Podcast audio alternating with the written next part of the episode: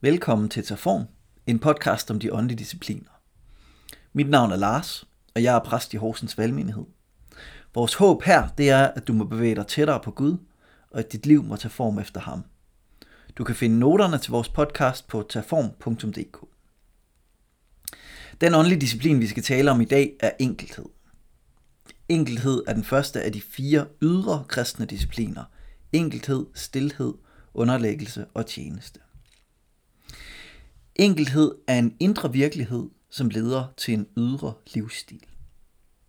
Enkelhed handler om at få det rette perspektiv på vores ting, så vi kan nyde dem, i stedet for at blive ødelagt af dem.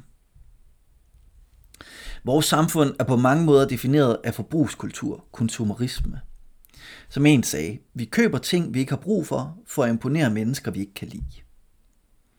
Vi ender hurtigt der, hvor vi ræser afsted for at få råd til at købe flere ting, som vi ikke rigtig har plads til og ikke har tid til at nyde. Derfor er der noget radikalt i at tale om enkelhed som en åndelig disciplin. Enkelhed handler ikke om at romantisere mangel eller fattigdom, men det handler om at finde et liv, der centrerer sig omkring det væsentlige, og dermed giver frihed til at leve. Den eneste Gud, som Jesus han taler op imod i sin undervisning, er mammon, pengenes Gud. Og når han taler om mammon, så siger han, du kan ikke tjene både Gud og mammon. I bjergprædiken, der kan han sige, saml dig ikke skatte på jorden, hvor møl og rust fortærer, og hvor 20 bryder ind og stjæler, men saml jer skatte i himlen, for hvor din skat er, der vil dit hjerte også være. Og Paulus han advarer på samme måde igen og igen mod grådighed og mod pengenes magt. Selvfølgelig så har vi brug for tøj og mad og andre fornødenheder. Jesus han lavede selv flere gange mad under, for at folk de skulle have noget at spise og drikke. Et liv i enkelhed, det er ikke et liv uden ejerskab. Vi må gerne eje noget, og vi skal tage imod det gode, som Gud han giver. Men det må altid stå i det rette perspektiv, og i dagens Danmark, der har flertallet af os udfordringer med materielle ting, at de kommer til at fylde for meget for os. Både for dem, som har meget, og for dem, som ikke har så meget. Så vi prøver at læse stykket, Jesus han har i bjergprædiken i Matteus evangeliet kapitel 6 op for os.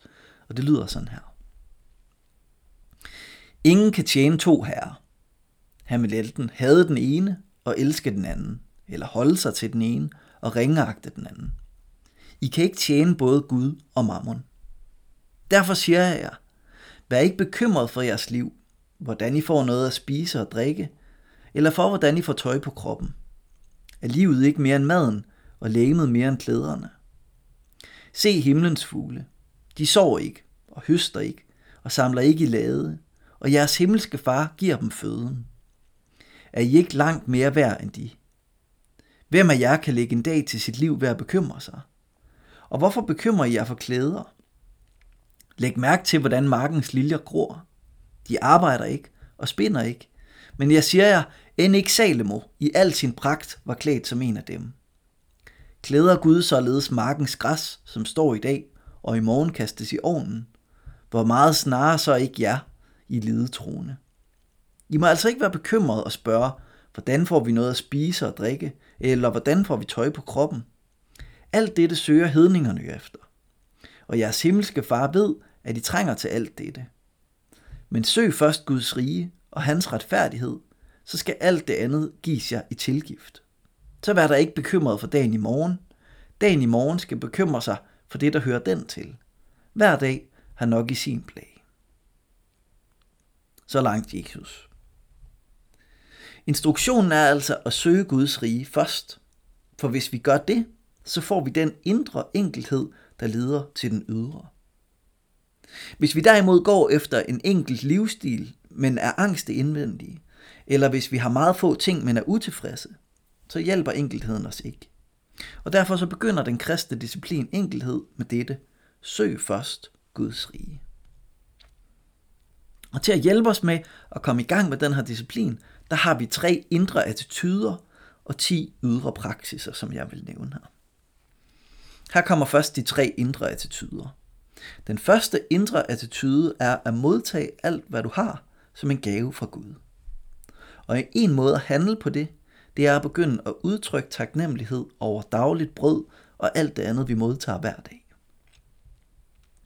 Den anden indre attitude er at have tillid til, at Gud ved, hvad jeg har brug for, og at han kan beskytte os. En måde at arbejde med det på, det er for eksempel med meditationen håndfladerne ned, håndfladerne op, som vi introducerede i afsnittet om meditation. Den tredje attitude er, at det som er dit, det kan være tilgængeligt for andre. For hvis du klynger dig til dine ting, så er det udtryk for frygt for i morgen. Men morgendagen tilhører Gud. Det var de tre indre attityder. Så er der 10 ydre praksiser, som jeg vil nævne her. Nummer 1. Køb ting for deres brugbarhed og ikke for deres status. Tænk for eksempel på, hvis du skal købe bil eller hus, eller et redskab til din have eller til dit køkken eller tøj. Tænk på tingenes brugbarhed og ikke på hvilken status de giver. Nummer 2. Afvis alt, der skaber afhængighed i dig. Det som får kontrol over dig. Nummer 3. Opøv en vane med at give ting væk. Nummer 4. Modstå fristelsen til nye gadgets. Meget af det, som de lover os, mere tid og bedre samvær, det virker modsat hensigten. Nummer 5. Lær at nyde ting, som du ikke ejer. For eksempel en bog på biblioteket, en bænk i en park eller et optog i byen. Nummer 6. Nyd skaberværket. Nummer 7. Vær påpasselig med køb nu, betal senere aftaler. Kviklån bliver ofte til et langt mareridt. Nummer 8. Ha' enkelhed i din tale. Hvis du har lovet at gøre noget, så gør det. Nummer 9. Afvis alt, der undertrykker andre. Hvordan er for eksempel din kaffe eller dine bananer produceret? Nummer 10. Afsky alt, der tager dig væk fra at søge Guds rige først. Jeg må indrømme, at det her det er noget af det sværeste i de kristne discipliner for mig personligt. Jeg er kommet meget kort på den her vej. Men jeg tror, at det er et vigtigt aspekt af livet med Jesus, som vi skal opdage og genopdage, særligt i vores forbrugskultur.